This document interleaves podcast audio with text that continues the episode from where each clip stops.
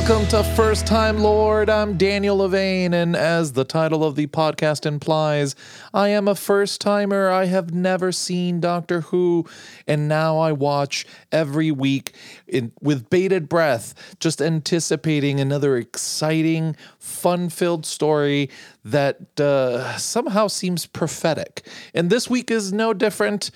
This week we are talking about The Hungry Earth, which happens to be episode 8. Can you believe it? We're already to episode 8 of this new exciting series. And uh, when I think of Hungry Earth, I think of, well, Eric Sweetman. Now that's an interesting introduction. Because when I think of Hungry Earth, I think of Oreos or you know, just something something to nosh on. And in this case, actually, you know, really when I think of Hungry Earth, I think of some ancient horror movie that I remember watching at the Yuma Public Library, where it had a character um, being sucked into the ground, being pulled down in these dunes. And uh, falling into a completely different world, but nothing else like that would happen, could it? Oh no, no, no not at no, all, not at all. See, when I think Hungry Earth, I think of a 1980s rock ballad. Doesn't it sound Hungry like, like the, the, earth? Hungry like the earth. It's, it, that's what it sounds like. It's like the hungry earth. Uh, it's our power ballad. Uh, but welcome back to the show, Mr. Sweetman. Oh, thank you. Thank you very much. And uh, dear listener, so that we can get the this unpleasantry part out of the way, if you have not seen the episode, stop the podcast, go watch The Hungry Earth, and come back because in our in our the course of our discussion, I've got questions about this episode. We're we're going to spoil it, and uh, I don't want to rob you of the same experience I had watching this episode, which was super fun. So please go ahead and watch the episode and then come back to the podcast. That being said, getting it out of the way. Uh, we've seen the doctor miss like the timeline by a little bit, but uh, he's not even in the right continent for Rio here. Well, if you're dealing with all of space and time, the fact that he hit the planet at all is pretty impressive. So, yeah, yeah it's okay.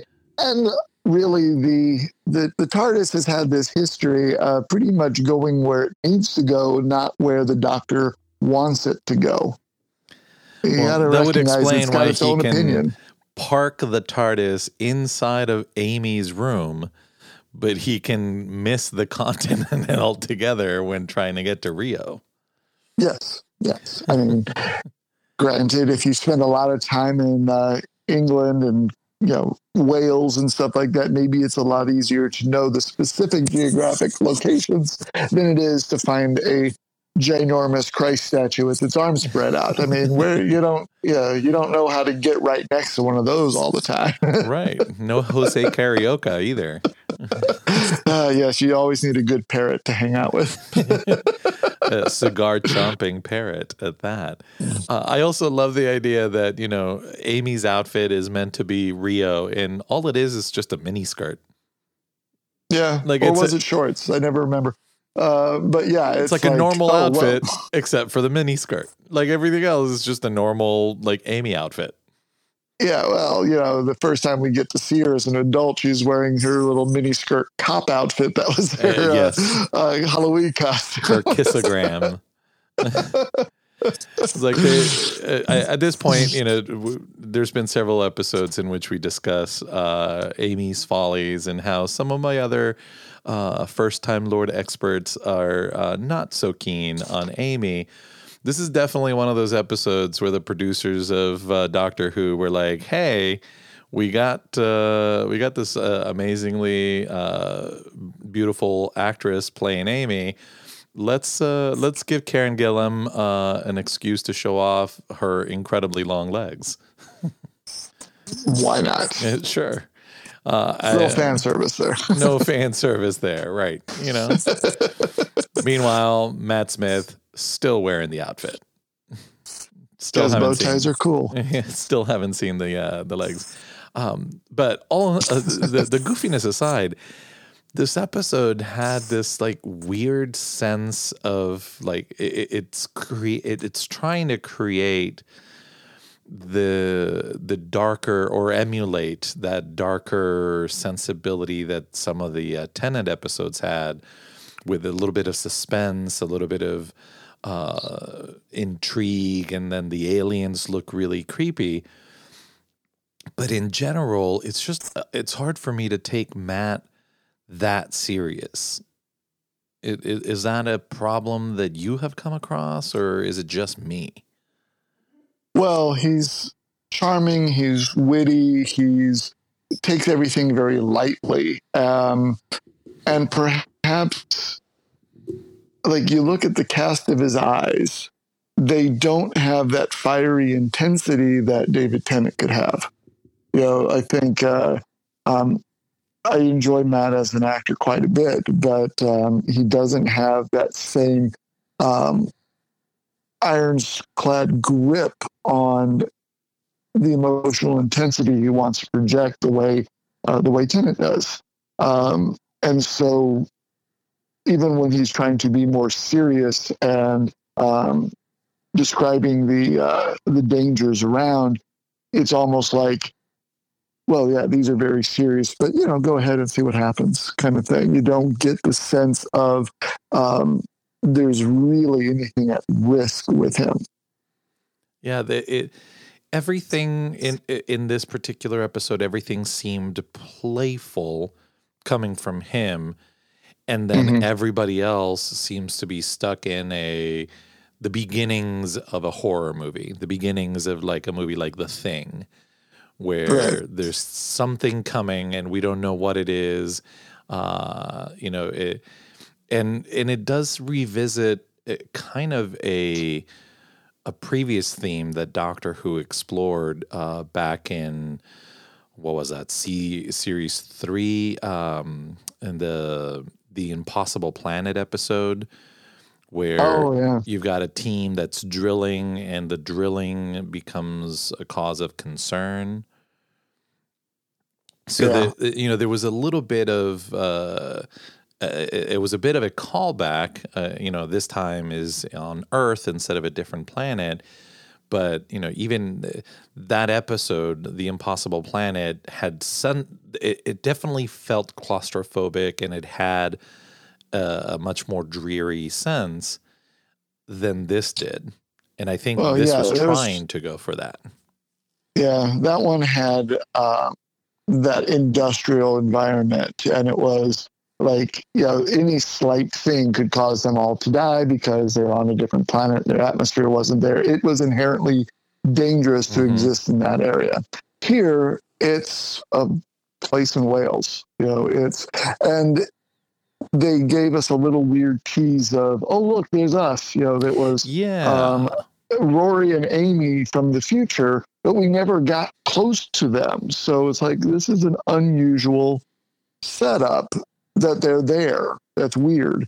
Um, and then the but it's still this little town, you know, and nobody else was around, so that you didn't feel as claustrophobic as you could because it was wide open and nobody was there, not fully enclosed. Um, but you the the idea of these horror movie tropes it's like it's dark. It's hard to see things. Um, you don't know what the villain is until it gets finally to you because they kept it as uh, flashing by in in darkness. Mm-hmm. um, you know it is a constant thing that we are scared as a species. We are scared of what we don't understand or what we can't see.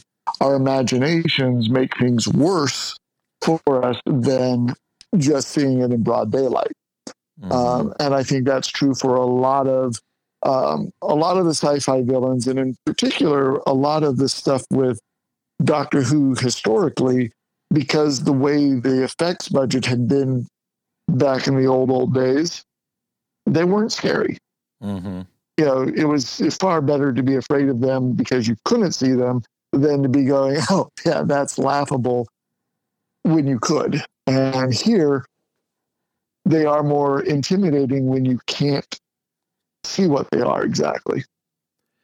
Well, I think uh, you know since since we're I'm drawing the comparison to the Impossible Planet, the the threat in that episode was the unknown was whatever was causing these uh, the ood uh, to misbehave and the, the possession of one of their own scientists.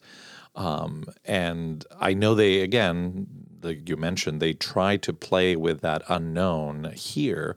We don't really know who the threat is until we do.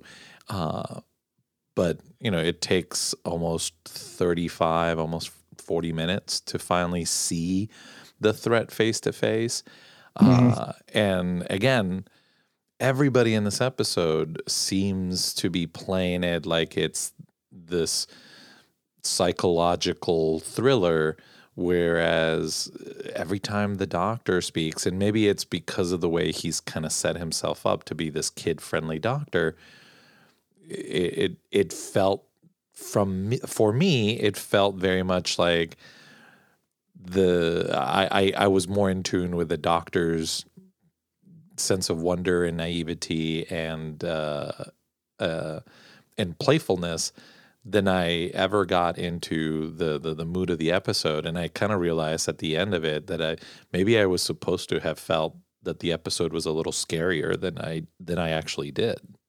Right. And maybe it would have been better for them to have written this story where the doctor disappeared for a good chunk of it. Mm, Like you, if you could see these events happening, these holes, these people being taken away by this um, mysterious holes in the ground, and the doctor is not there to explain it or to protect anybody from it. Yeah, and he comes back in later towards the end of the episode with the big reveal of who your big bad is. That would be interesting and far more um, put you on the edge of your seat because we don't have the protector here. We have the people who either just met him, haven't met him, or the companion who is still getting to know him. You know, Amy and Rory could say, well, no, we have to have faith in the doctor. He'll be able to do that. But they're still young enough in their adventuring that they don't know him that well. They're not sure of that yet either. well, and as you So I mentioned, think it would be an interesting approach. Uh, as you mentioned, Amy and Rory, there there was almost no stakes to uh, Amy getting swallowed up by the earth because, like you said, we begin the episode with the doctor pulling up the binoculars and saying, "Oh, those that's you." Yeah. So re- anything that happens, we kind of sort of get this inkling that nothing's going to really happen to anybody because the doctor's going to continue on uh, clearly, and Amy and Rory are going to be there as older Show versions of eventually. themselves. So uh, you know, it, it it took away, I think, the moment. This is the first time we see the the the gentleman that's uh, operating the drill get sucked down. You're like, okay, there's clearly something going on, and uh, as Amy is getting pulled down, you see, uh, and I feel bad because this feels like the first time that I'm really kind of coming down on Matt Smith, but Matt is concerned, like, or the doctor is concerned that Amy is getting pulled away from him because he feels responsible for his companions. But it didn't feel like eh, with Tennant eh, or with uh, with Eccleston, you felt the doctor get really upset when his companion was threatened. Like the doctor almost grew in size when he got mad that his companion was in peril. Yeah. And instead, in this, I felt like Matt kind of shrunk a little bit. Like he became a, a, a more delicate version of the doctor. Uh, and maybe it's because he already knew what was happening. Because uh, I guess we've been talking around the the the big bad of this episode, but it seems to be. And correct me if I'm wrong. This is these creatures are uh, a group of aliens that the doctor has actually come into contact prior to this. Uh, yes and no. He has come in contact with them. They're not aliens. Oh, oh, oh, okay. so we see that because ultimately, and again, I, I've warned you, dear listener, but this is, you know, we're going to jump uh, the at the very end of the episode, he's down and they've got this like whole city built. So they they they're they didn't they're not aliens. They they're what what does that mean? Because they've got this whole city underneath the ground that kind of looked a little bit like an ood city. hmm Well, um, if they're not alien, what do you think that means? Let's yeah, They're- let's I take mean, it carefully. They, they would be The- Terran. They would be. They, they're from here. Yeah. the, the, Yeah. would- so these are creatures that evolved at the same time as humans. Nope.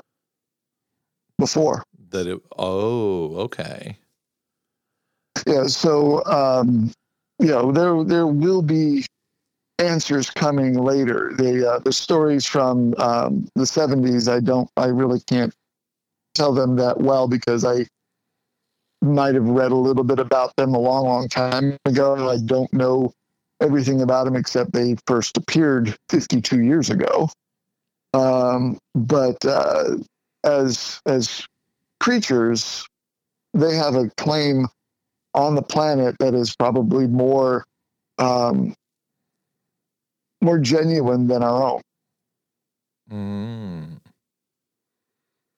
So they're not alien; they're They're- from here. they're not alien they're from here but the doctor has come into contact with this race then not aliens but Mhm. this the species i should say Yeah. before um so maybe that's why matt's portrayal is very blasé about them because he knows who they are to him that's not the mystery to him the mystery is why are they burrowing their way up Right.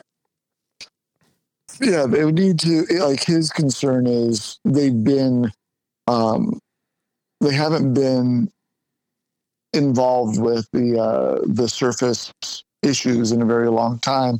What is causing them to uh, create these disruptions? Why have they created a force field around this city? Why have they um, pulled people under? Um, what's what's the motivation? What is their what is the reasoning for this? And um, that's that's where the doctor has to um, get in there, investigate, and then uh, and negotiate, as the case may be. Mm. That well, I guess that I guess that would make more sense uh, to the portrayal. So maybe I'll take some of the uh, the harsh criticism that I was directing at the doctor's way because that would make a little bit more sense. Um, but uh, Yeah, the challenge that I'm having right now is keeping it separate from the following episode because I know that we will discuss that next week, but they are so closely tied together, it makes it really tough to go what was revealed here versus revealed next time. And things that you don't know yet, um, I don't want to. You know, sorry, listener. The only person that I worry about spoiling it for is the guy that Uh, to. absolutely, absolutely. Uh, well, we do. There was one more thing. So uh, we do get to see uh, the doctor does sort of uh, corner uh, one of the resurging species, and we do get to see that even though they have that really scary look to them, that it's actually a mask, and that underneath they're Mhm. much more humanoid-looking lizards. Yes.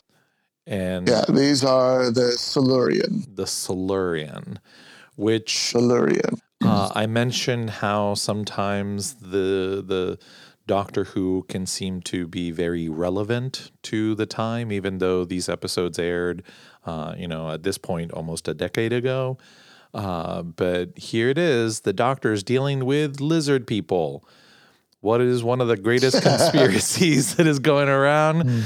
That the government has been infiltrated by lizard people. Uh, they must have better masks than this. 'cause Right. These still look like lizard people. it's not V. We're not dealing with the. Uh, Oh my alien gosh, visitors. oh my gosh. Ah, Freddy Krueger eating a mouse back in yeah, 1980 something. but he was a nice guy. He was a nice guy. Yes, Um, he was a vegetarian, so to speak.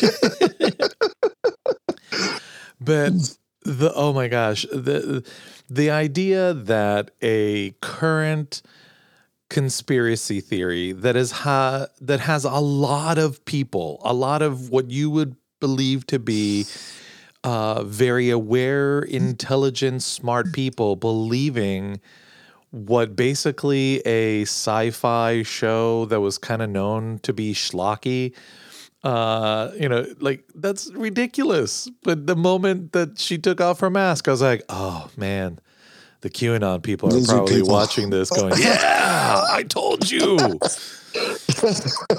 And i guess that would track with what you said earlier. It's like they've been here forever. They've been infiltrating us for the longest time. Um so uh, you know that to me that was a pretty uh, fantastic reveal. And of course to reveal that she seemed to be very much about starting a, starting a war uh, and being the first casualty of this war like she is all too proud to sacrifice herself for what she believes to be this incoming war between her race and the doctor or the, not the doctor, her race and the human kind. the apes. The, the apes. she said that she did say those words. Um, and then of course, Yep. you know, the doctor Because takes, then it makes sense. Yeah, it makes sense because she is um, of a reptilian background, and uh, we are uh, primates, and so yeah, we're know, she only from looks at other us- genetic material. Yeah. that she would consider inferior. Uh, sure. I mean, it's that the the the age old problem of you know trying to annihilate one race over the other because they feel inferior or superior. You know, that's good old Yeah. tro- uh, good old tropes like that. I'm used to Doctor Who tackling, um, but I love the fact that while the while she the this reptile or no, I'm sorry, what what's the name of the race? Silurian? The Silurian. Silurian. So yes. while the Silurian uh, raised up using some, you know, burrowing technology and came up from the ground, from beneath the ground, the doctor just jumps on the TARDIS and again missed Rio, but can go right down to the center of the earth to wherever these people are and park the TARDIS like nothing.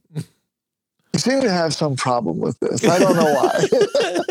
I just I I love I it always makes me laugh when the doctor, you know, is like, "Oh, I went in the I went to the wrong time."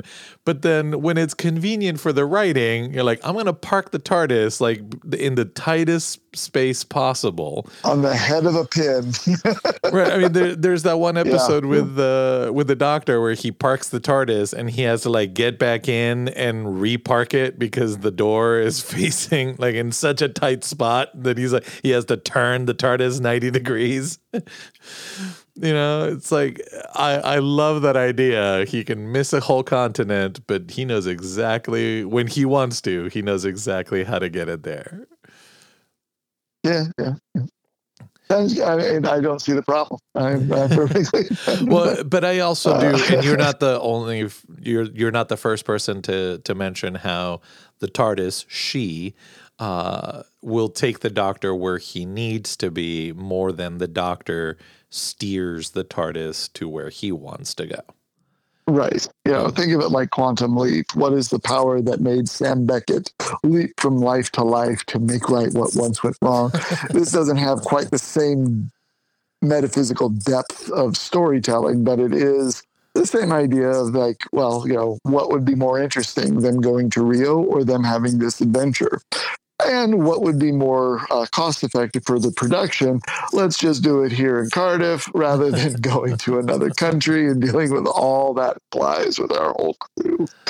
Well, but again, like like you mentioned, the idea that uh, the doctor has mentioned how you know he knows everything that has happened, everything that will happen, and even the things that shouldn't happen.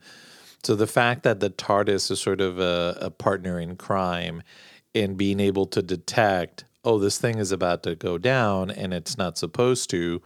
Let's get you to that location uh, so that you can right that wrong because this is a point in time that is not fixed. This is a point in time that you can and should absolutely influence. Yeah. So I I love that notion. Very good. So is there So anything that I missed in this episode? I was about to ask you if there was anything that you wanted to uh, to have more clarity for. I mean, I mean, other than are are we gonna see uh, what happens with uh, future Amy and future Rory? Uh, I know there's clearly this is a uh, to be continued episode. Uh, you know, I love it when I get to those endings and I see those words. But uh, are we gonna see what's happening to them? No, not uh, not right away. Yeah, and it, that's the weird thing. That's what bothers me about these uh, this pair of episodes is that okay, they were there, but why were they there? And I don't. I have no answer for you on that one. We don't see um, a crack in the wall of any kind in this thing. We don't have that recurring uh, theme for this particular uh, episode. Um, we yeah the, it's it is sort of left up uh you know it's a pretty self-contained story um I, I will say the next episode goes a little bit deeper uh and explaining a few things and what i am curious about is um the year this was set up to be you know wasn't this episode supposed to take place in 2020 Yes, Yeah. I remember. th- so 2020. we're way past that now You're like, where were all the people wearing their mask? Where was, you know? Right. Well, no, that actually makes a great point. It could be very much set in 2020 because there's nobody out and about. Their social distancing is fantastic for this. And it would explain the lizard people. It it it, Yeah, it all makes sense now. yeah. 2020. Oh my gosh. Steven Moffat uh, drank from the same tea that Russell T. Davies did, and now they can see the future. And, and Chris Chibnall wrote it beautifully. Well, you know, when you have a soothsayer telling you what to write, Mhm. Yeah. That's hilarious. Uh, that's hilarious that it was. I forgot that it was 2020. Uh, um, all right. Well, uh, while, while we're reveling on the incredible uh, timeliness of that episode, uh, why don't we uh, hear what uh, Ashley's TARDIS tidbits will bring to us this week? This is Ashley's TARDIS Tidbits for Series 5, Episode 8 The Hungry Earth. This episode and the one that followed were both written by Chris Chibnall, who is the current showrunner of Doctor Who. He had previously written for the show in earlier seasons and also its spin off series, Torchwood. This episode features the return of the Silurians, who we last saw in the 1984 episode Warriors of the Deep.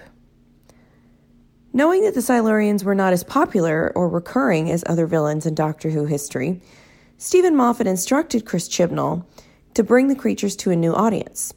So Chibnall decided to start out knowing nothing about them and introducing them in the most exciting and scary way possible for people who have never seen them before. In the scene where Amy is dragged underneath the ground, Karen Gillan stood on boxes and lowered herself into a stone compartment. Two pieces of rubber were at the opening of the compartment, which expanded as she lowered herself down. A layer of soil was spread across the rubber, and therefore Gillan's ears were taped over to make sure the soil did not get into her ears. Although she was initially scared at performing the stunt, Karen Gillan put some of her fear and claustrophobia into the scene because she expected that Amy would feel the exact same way. I can't imagine uh, what that must have felt like. Um, but yeah, I would put my fears too. Oh yeah, yeah. There's something about being buried alive, even if it was all part of the plan. It's like, you know, you don't realize how much weight there is in even simple things. You know, I remember hearing stories when I was a kid uh, people in the uh, working in the um, uh, flour mill, you know, where they're grinding up the flour and stuff like that. And, you know, you could fall in and the flour itself is so light and fluffy that it'd be easy to sink for a bit. But then when you try to get out, there's all that weight. You are pinned and you can't breathe anything because it's all right there clinging to your face. People suffocate and die quickly from that. Um, you know, falling into a grain silo or falling into corn silo, all this stuff. You know, it's a horrible way to go because there's not much you can do. There's nothing that you can get um, purchase on to pull yourself out of, and uh, just be here with soil being dumped on you, or you know you're swimming in that for a bit. It's you know the quicksand thing is a lot more terrifying when it's actually happening. yeah, when it happens to you. So thank you so much, Ashley, for this week's uh, TARDIS tidbits. Uh, but finishing off our discussion on that quicksand, that scene reminded me of the uh, lightning sand from uh, the Princess Bride. Inconceivable. yeah. I, kept, I kept waiting for the ROUSs to, to manifest themselves. I think they were, you know, instead of rodents, they were uh, dinosaurs of unusual size. yeah, lizards of unusual size. but now I definitely know where the QAnon people got their theory. 2020 lizard people, David Moffat, and uh, what's the name of the the show writer? Oh, uh, Chris Chibnall. Oh, there you go. they're they're all yeah. part of this conspiracy now. They they've all been tied into it. So, as you mentioned, yeah, the one thing we didn't get, the one thing yeah. we didn't get for current events is they didn't talk about Brexit at all. Ah. or the parties that uh, were happening at, uh, at yeah, at, at 10 Downing Street. right. So that that'll be part of the next uh, episode, I'm sure. Uh, but I'm sure. Uh, as you mentioned, it is a continuation, so it would be my great honor if you would join me next week for the conclusion of the Silurian uh, adventure. All right, I'll be here. Excellent. Uh, and uh, as always, thank you, dear listener. We've made it to the end of yet another exciting first time Lord. As always, you can support the show by heading over to our website, which happens to be firsttimelord.com. There you can find this episode or all of our previous episodes, and you can even comment on them. Let us know what you thought. Uh, let me know. Uh, did did you like this episode? I I kind of did, but you know it's a two parter. I can't make my mind up until I see the second part. Uh, and uh, you know, let me know what what did you think of the Silurians? Uh, I I think they're the reason that QAnon exists now. I could be wrong. Uh, while you're on our website, after you left the comment, you can support the show by visiting the merch shop. We can sell you some cool t shirts and iPhone cases and other stuff there. Uh, all of it helps to support the podcast and keep the podcast going. Uh, but, you know, if merch is not your thing, you can head on over using the link on the website to Patreon or search for my name, Daniel Levane, on Patreon. And uh, that allows you to support the show in a different financial way, uh, none of which is uh, any less valid than merch uh, or supporting through Patreon. Uh, you know, just supporting the show in general. Uh, but the best way to support the show is uh, by finding yourself that other Doctor Who fan out there that, like me, doesn't know they're a Doctor Who fan yet and needs to be introduced to the show and introduce them to the show and the podcast. And let's get this community growing even further. But I am out of time. I have to jump into my TARDIS and park it in the middle of the earth because we're going to go finding us some Silurians. See you next week, everybody.